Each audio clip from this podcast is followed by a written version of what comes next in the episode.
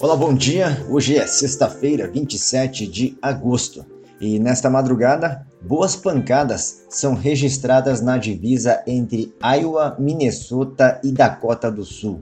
O fim de semana tem previsão de mais chuva para as principais áreas de produção na porção superior do meio-oeste americano.